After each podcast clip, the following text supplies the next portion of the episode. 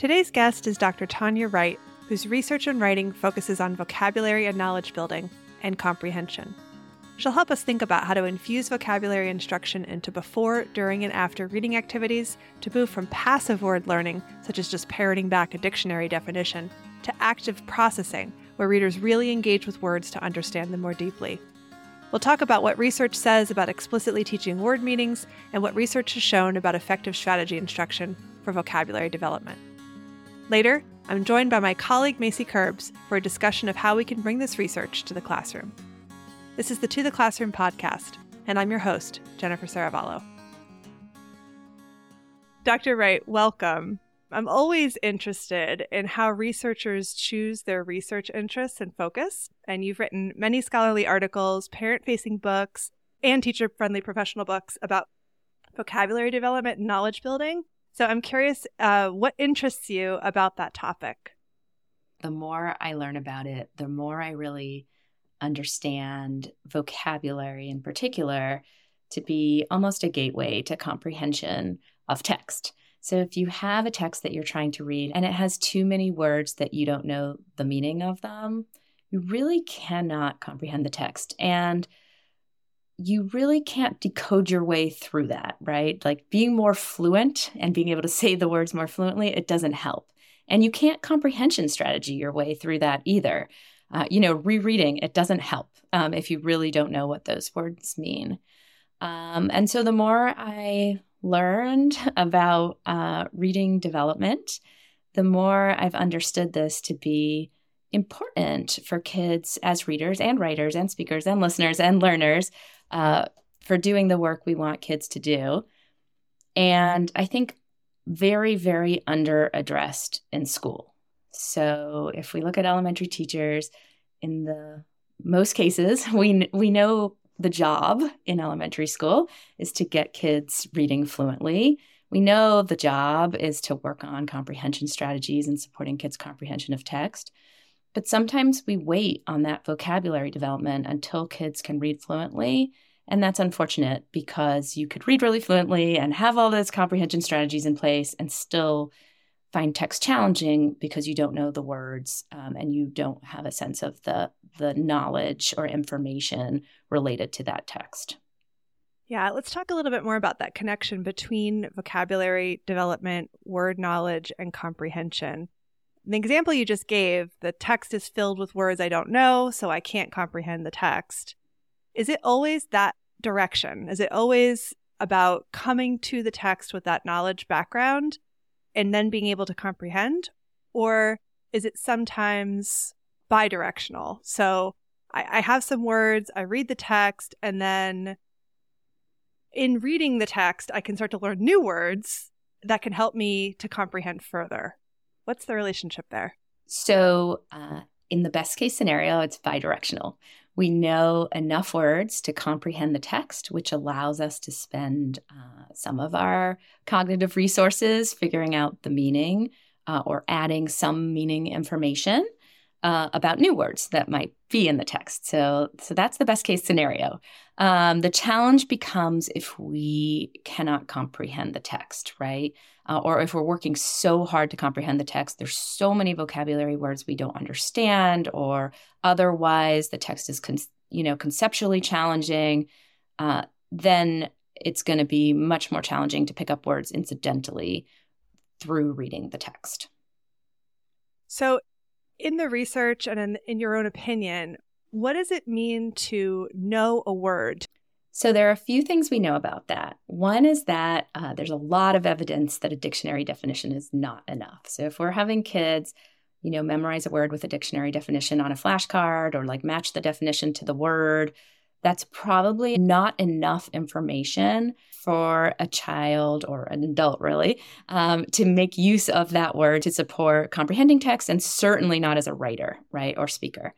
Um, so we typically think uh, of really knowing a word is actually having a lot of information about that word, and that that information can develop over time. So it's unlikely that one uh, interaction with the word and its meaning is really going to help. So, so some of the things that people may not think of as knowing the meaning of a word um, might include you know, an informal explanation of the word. That's what mostly we can do. If I ask you what a word means, you probably won't tell me the dictionary definition. You'll kind of say it in your own words.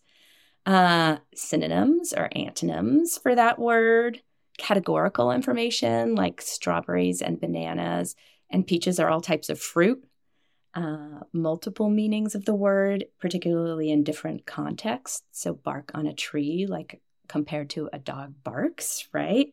Mm-hmm. Um, morphological knowledge, so word parts, um, uh, slight differences between uh, the word um, and the meaning of similar words. Like, what's the difference between happy and exuberant? Are they exactly mm. the same? Are they a little different?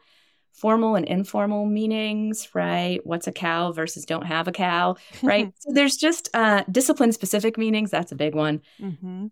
Spelling of the word, of yeah. course uh, how we use it grammatically, the phonological knowledge about the word, how it sounds, right? Uh, we've all had the experience where we've read a word a lot of times.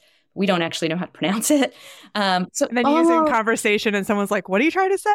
And then you right. realize you've been well, mispronouncing the word. Yeah, for sure. So all of this um, is about word knowledge, and um, and it's definitely not just a, a dictionary definition um, as being enough information to really use that word as a reader, writer, speaker, listener, or learner.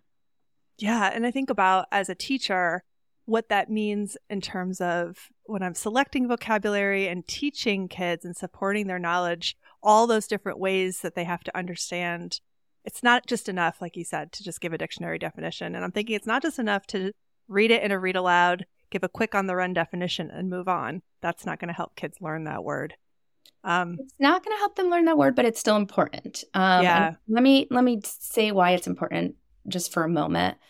When we give those little child friendly explanations during a read aloud, that helps kids to comprehend that text mm-hmm. right there. And we don't want to be doing an interactive read aloud where some kids can't participate because they don't understand what a word means. So it's still super important to do those child friendly explanations in the moment. That said, we shouldn't think that that's going to create sort of long a long-term situation where kids hold that word and can use it in ways they might want to. So we've got to differentiate kind of two purposes. One purpose of supporting vocabulary is to kind of support the right there task, and another is that more long-term, I think this is a word kids are really going to need uh, to understand texts or to to participate in the content area learning in our classroom, and that's going to take a little bit more work to learn um, much more information about the word. That's really helpful. And while we're talking about read aloud, are there any other tips you can give for teachers to help them um, teach word meanings and support comprehension during the read aloud? What are some best practices, maybe before reading a text, during reading a text, after reading a text? So I think for sure during reading the text, we want to give those brief child friendly explanations, and they really need to be planned ahead of time. It's really rough to do it if you don't. Mm-hmm plan for it. Um, you're kind of fumbling around figuring out how to explain things. We also um, want to take time to go back and revisit words that we think are important or we want kids to, to learn in more long term. And for those words, we want to engage kids um, in what's called in the research active processing. So, active processing is really an opportunity to think about um, what the word means in, in sort of a, a deeper way. So, um, uh, we want them actively thinking about the words, actively actively discussing the words. So that might be discussing an image that represents the word, acting it out, using movement, thinking about examples, multiple meanings of the words. Many of the things that I already described as the different kinds of uh, word meanings, but really an opportunity to use it, think about the meaning, um, uh, and and pay a little bit of attention actively to that word. That's super helpful. And I'm thinking too, another thing that is important is text selection. How are we choosing which text we're reading aloud and um, what series of texts that we're reading to them? Um, there's a study that I read of yours um, from 2018 with Cervetti and Hwang, where you tested the idea of a conceptually coherent text set to support comprehension and knowledge building. Um, and you compare it against topic or theme driven text sets. What are some key differences between conceptually coherent topic and theme based text sets. If I'm going to go read a bunch of texts about a particular to find out information, it's because I'm trying to figure something out, right? And I might read five or six different texts to figure out whatever it is I'm, I'm interested in learning.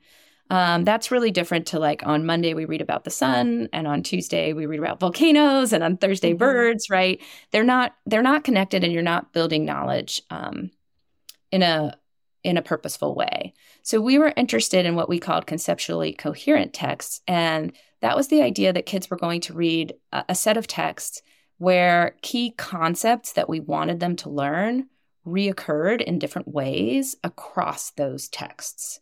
So we really started with what are the concepts or ideas we want kids to learn? How can we structure the texts to make sure that kids encounter those concepts uh, in in different ways across different texts? Um, so, what's an example so, of a concept versus a topic? You know, so a topic might be um, uh, we're studying fall. A concept might be an idea we want kids to learn about the fall, right? So um, in fall, the the trees um, lose their leaves, and this is part of the the cycle of um, of growth for trees or something like that. Mm-hmm. So be more, much more specific, something specific that we want kids to learn. Or maybe it would be the difference between like we're studying the weather and I'm just going to grab all the books about the weather versus I'm really interested in how um, meteorologists predict the weather. And I'm going to look for specific things we can look for that might predict other things happening, right? So, so we're just a little more um, specific about the concepts or ideas we want kids to learn, and we're looking for those to repeat in different ways across books. So I think we often do broader topics or themes. Uh, it's the fall or community helpers. Mm-hmm. Um, but we don't necessarily think about like what are the concepts inside that that we want kids to learn in this particular unit, and how can I make sure that I'm providing texts that are going to develop those um, carefully for kids. Um, so anyway, in in our study, what we found, not surprisingly, is that when we pay attention to to having texts that are conceptually related, um, kids are more likely to learn the concepts in their texts. Um, and they're also more likely to pick up associated vocabulary with those concepts. Um, and even learn some incidental vocabulary that's that's unrelated to the concepts. Um, and we think that's because having more knowledge about the text really sets them up to have a little bit of uh, cognitive resources uh, left over to focus on some of these words that they might not know, which is what you mentioned before. Mm-hmm. And I'm thinking this has implications for the text teachers are choosing to read aloud to kids, but also texts they might be using in guided practice, like in small groups or in conferences, and maybe even the text that they're directing kids toward for independent reading. I didn't plan to ask you this, but some say we should actually remove it altogether, spend more time on teacher directed activities.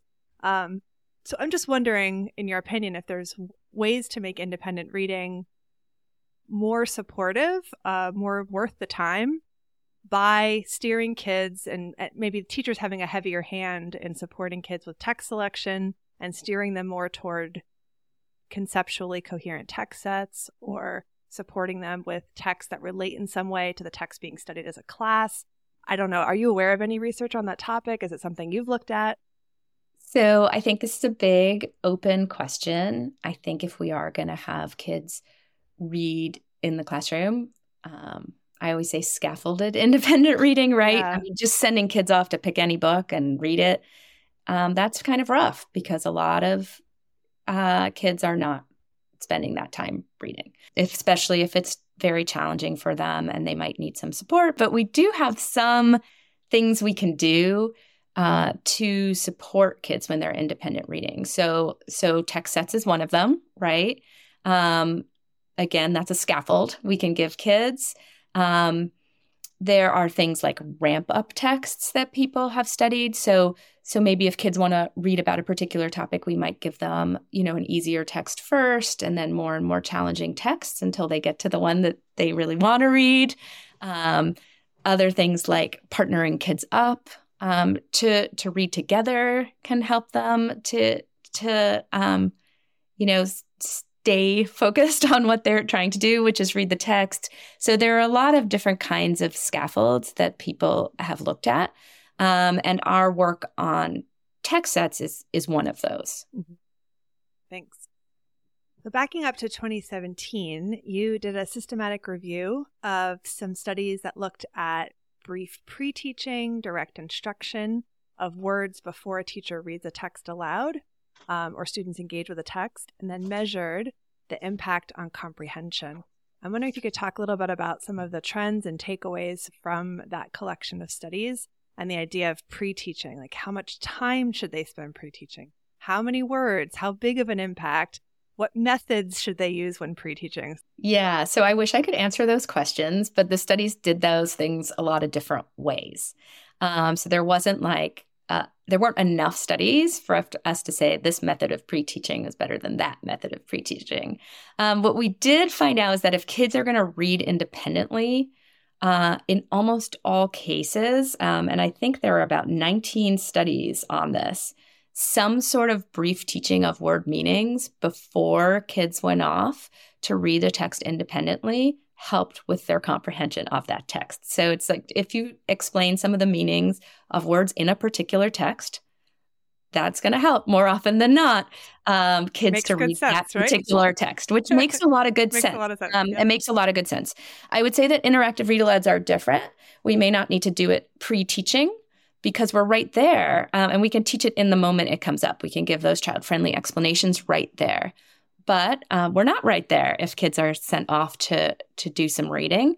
Um, and so it's going to really help them to have you know seen a word that might be challenging. I would definitely show them the spelling uh, know how to pronounce that word and know something about what it means so that when they encounter it in the text um, there's just that little scaffold to help with comprehension of the text at that point where the word comes up.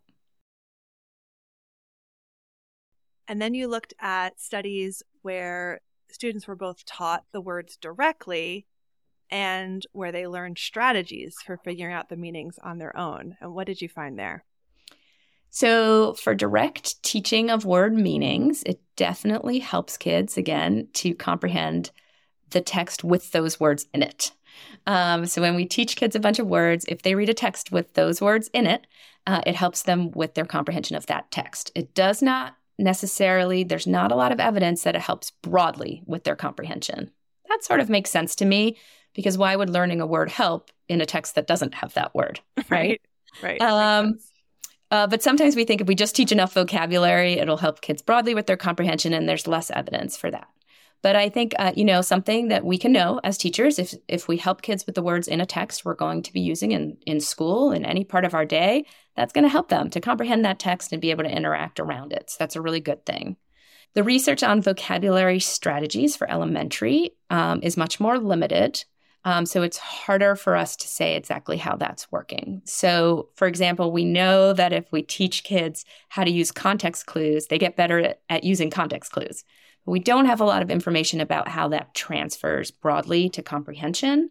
Uh, that might just be because the studies tend to be short term and we don't know, you know, this being strategic is a much more long term endeavor. Um, and we'd really need to understand how that works. It might also be because the studies often look at just one strategy at a time. So they look at context clues or they look at helping kids uh, to use word parts morphology to figure out word meanings. But one of the things we know from decoding strategies and comprehension strategies is that it's not a strategy, it's being strategic. That what is what we want of kids. So we want them to have a bunch of things to try when they get stuck. Um, so another thing we don't have a lot of studies on is teaching kids a number of vocabulary strategies, a number of ways to help themselves when they get stuck um, on the meaning of a word and seeing whether kids become more strategic and more able to apply um, to support their own comprehension by applying a number of strategies depending on what makes sense. Um, you know, if you think about things that we commonly teach kids, like context clues, not all contexts really give good clues about word meaning, and sometimes they're even right. misleading. So that might not be helpful, right? Um, sometimes word parts might be helpful, but they're not helpful always. Um, so, uh, what kids uh, what I usually say is we want kids to to know a lot about words and how they work so that they can be strategic. Yeah, that makes a lot of sense for, based on what you're saying. Different strategies will work in different situations, so you need a little toolbox, a little repertoire to be able to, and then probably practice applying when to use which one or direction to try one. If it doesn't work, try another, try another, like you're saying, to be strategic right. more generally. Right. And that's that conditional knowledge that that is really part of all strategy instruction, mm-hmm. right? I always joke that if we say it's visualizing day for comprehension, right. that doesn't really help because what if it's a text where visualizing is not going to assist your comprehension? It's not the case that every text that's going to help.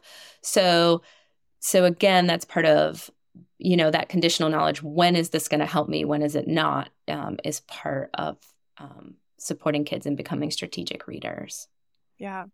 So for teachers listening who are hearing okay it helps to pre-teach words sometimes or to give definitions on the run when i'm reading aloud and it can also help to teach strategies as long as there's a repertoire of strategies and practice with the conditional knowledge i need to know when to apply them. They might be wondering well, what's the balance? How much time do I spend on them? When time's short, what do I prioritize? Is there any any evidence around how much time to spend on each or how much to include? What's the right amount of teaching? I wish there was, no. um, but not. And, you know, the time question is always so tricky in education, right? Because you could have five good minutes where so much learning happens, or 20 minutes where it's really hard to get any learning to happen. So, you know, t- amount of time, number of words, those are really hard questions. Um, because there's there's never going to be a right answer for every child in every classroom. So I tend to think about it like this how important is this word for kids to understand the text? How important is this word for kids to engage in the the content area learning that we're doing to be able to express their ideas to be able to share what they're thinking to be able to to write what they want to say.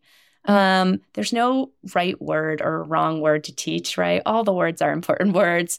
Um, so the the best we can do in school is think do kids need this for doing school for for learning for participating in the texts we're using for learning the content that we're trying to to work on together you know to read write speak listen learn um, i think if we're on a regular basis doing that work uh, over time that accumulates a lot of words um, I think it's also hard because each time we add words, we need to do some planning. So even those little child friendly explanations require planning. If we're going to pre teach or revisit a word for active processing, it requires some planning. If we want to think about vocabulary during content area learning, it requires some planning.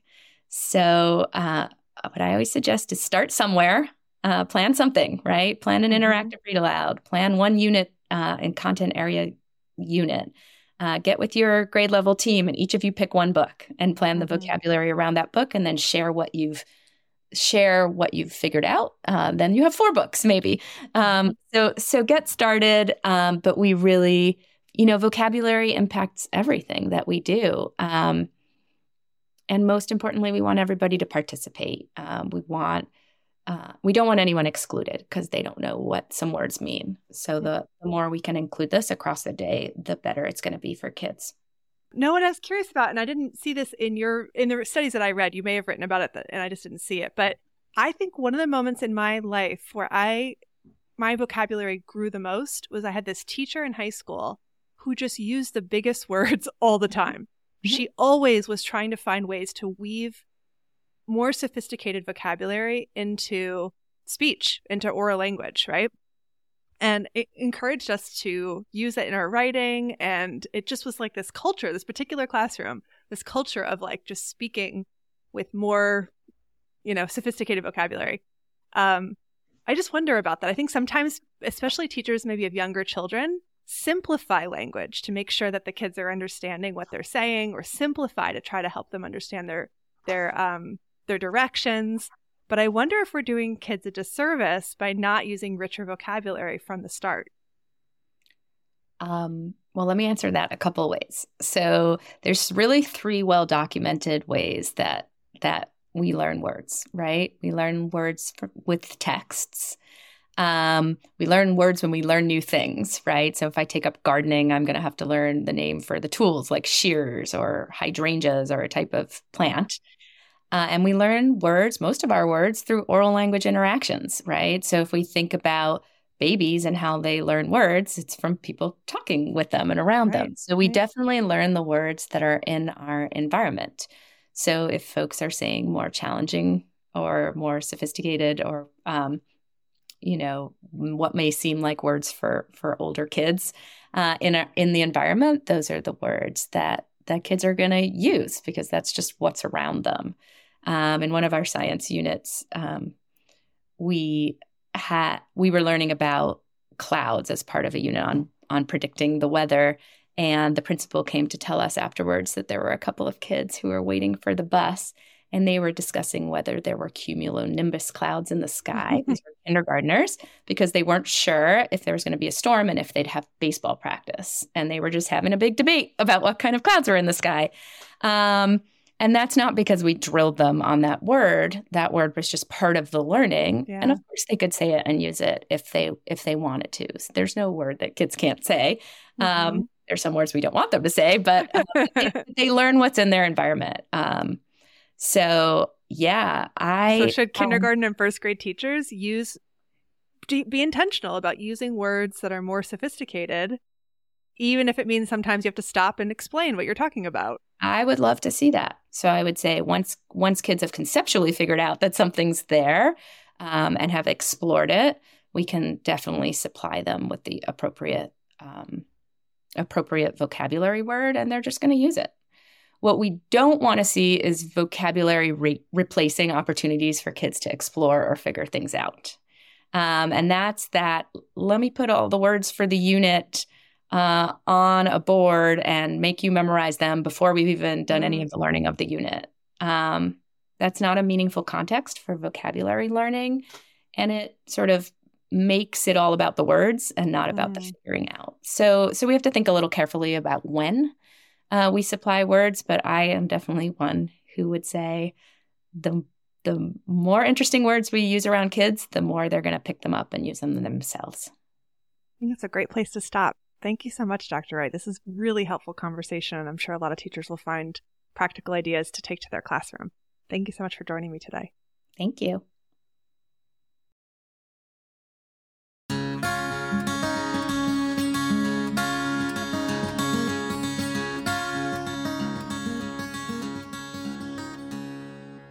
I'm now welcoming my colleague, Macie Kerbs, for a conversation about practical takeaways. Macie, what did you think? I like how she talks about vocabulary beyond just the ELA classroom and what she talked about of oral language development, like what kids are hearing and learning from their environment within the school, from science class to social studies to math. And I appreciate that because I feel like we've gotten so segmented and siloed within our, you know, specific subject areas. And vocabulary really spans across every domain and it impacts our knowledge in each of those domains. So I think the more we know vocabulary leads to comprehension, but comprehension is just is not just for reading in ELA class, it's also for reading those really complex academic um, those texts of academic vocabulary within our science classroom. So I like her take and her perspective and it feels doable as a teacher. I think if I were to, if I were in a classroom, which I'm not right now, but I think I would be thinking every day, what are the, even it could be really small, right? Within my reading lesson, within my science lesson, or if I'm integrating my content with literacy instruction within this block of time, what are the specific either vocabulary strategies or specific words that I'm teaching I think it could be so rich across the entire year how many words and how many strategies for approaching new words your kids would have in their tool belt. Especially important, it's important for all kids, but think about the number of students who are learning English in addition to learning to read and write and learn science and social studies. It's just mm-hmm. critical. It's critical. I was thinking actually about a school I was at last week um, when majority of their population are English learners and their students are working in independent reading time, trying to tackle these texts that they're super interested in. And one student I conferred with was uh, getting into like Egyptian history, but he was reading these graphic novels that were a fictional take on some uh, common Egyptian tales. But he was getting stuck on some of the words, and he kept saying, "I can't figure out." It. One of the words was offering, and you really had to think about Egyptian culture and what they might be doing. And he kept saying, they're giving wheat to his dad, but his dad's dead and I don't understand. Mm. And it was that point where his comprehension was breaking down. He understood, he could recognize it. Um, but it wasn't the moment at that time where we had to necessarily teach the word as much as relying on multiple strategies uh, to be able to solve it. And actually, um, a plug for your 2.0 book because I was able to pull a couple strategies from there uh, to work with him. Well, that particular example you give about offerings is she didn't mention this, but it's in her in her article that I read. And the other thing she talked about to make sure kids understand is what's called semantic ambiguity, which basically means there's multiple meanings. And I wonder if partly why that student was getting confused is because like offer, offer, offer, mm-hmm. give, offering, giving, but it doesn't make sense here um, and just being able to be flexible and like you said in that context apply knowledge outside of what's happening right there in that text and understanding egyptian culture. I have to say i if i could go back and do independent reading over again i i definitely just let kids go and pick books from the classroom library. And I, under the thinking okay well they're choosing what's most interesting to them they're going to be automatically engaged they'll learn from the text no problem. I definitely gave scaffolds for independent reading around conferring and setting goals and giving clear strategies to support those goals and regularly met with kids. So that scaffolding, yes. But having conceptually coherent text as a even more narrow, even more focused than topic, it makes me think about well, first I'd have to order different books because I don't think I even w- would be able to create conceptually coherent text sets. Topic, yes, maybe, but conceptually coherent, no, I don't have the books for that, first of all. Um, mm-hmm. But second of all, how I would support kids during their independent reading time so that they're set up to be successful. I don't know. What did yeah, you, it kind of made me. struck me. I, I thought about it too, especially as an upper elementary teacher where the content gets so sophisticated, mm-hmm. you know, the deeper you go into it. And so I did a lot of text sets, but they were more topic based. Topic, yeah. And I did book clubs, which were more thematic based. Yeah, yeah. So it made me think about how I would revise some of that work. And I think you brought up a mm-hmm. really good point about you didn't say dumbing down our language, but that's what I was thinking about is how much we dumb down for students and it's a disservice to them. But when you think about access to text, some of the texts don't have the complexity that they can read independently mm-hmm. and how we can plant that vocabulary. So maybe it's uh, even I was reading a decodable with my son last night and this the girl was excited in the book. And so we talked about um, one of the prompts that the teacher's guide had was to plant the word enthusiastic. Mm-hmm. and so we talked about what does it mean to be enthusiastic? That word was not something he was decoding in the text but he could pull from the storyline of the text. And just little moments like that it kind of made me think back of man i need to do better about even those emotions characters are feeling, yeah. like not settling for the happy, the sad, but planting some of this more. Um, you know, sometimes these emotions are really complex, and kids, when they have those words, it helps them even be more introspective. So, I just I, I'll have to do some more thinking about what this looks like in K1 classrooms and mm-hmm. how we mm-hmm. can lift the level of our language to meet our students who are so emergent. I love that idea of just thinking through, and maybe this is part of pre-planning too. The not what's in the text vocabulary do I need to figure out, but what, when I'm talking about the text, and this is fiction and informational text, mm-hmm. what are the words that we're using to describe the character, to describe motivations, those kinds of things. I'm also thinking like, what other opportunities are there to be more precise? So, for example, if I'm going to have kids turn and talk, and I say every time, turn and talk, turn and talk, turn and talk, what if I switch it up sometimes and say, turn and explain, turn and define, turn and describe, turn and visualize, turn and right? I'm I'm adding in vocabulary into the regular flow of of our classroom practice. But we're we're kind of planting this vocabulary now so that they understand it, like she said, first in oral language and then later in reading and writing. Yeah, I think that's beautiful. It also makes me think about how much I miss opportunities to play in the classroom, um, in primary classrooms, like just the idea of inquiry and creating and just having that like you know, even when they we had the kitchen center and yeah. we were maybe targeted towards a specific theme of the, you know, whatever the week was, maybe it was Target that week, you know, and we set it up like a supermarket, something like that. but the vocabulary students were oh, using yeah. at the supermarket differed than what they were going to use when they're shopping at a coffee shop. And some of that vocabulary was developed through those oral language moments that most classrooms don't have that anymore. Yeah, definitely put play back. There's so much research around the importance of play and thinking specifically about uh, vocabulary learning, which is just one of many benefits to play. Absolutely. Well, Macie, thank you so much for joining me today. Yeah, thanks for having me. And thank you for listening. Please support the To the Classroom podcast by sharing, subscribing, or leaving a review on whatever platform you use to get your podcasts. Learn more about me and my work at my website, www.jenniferserravallo.com.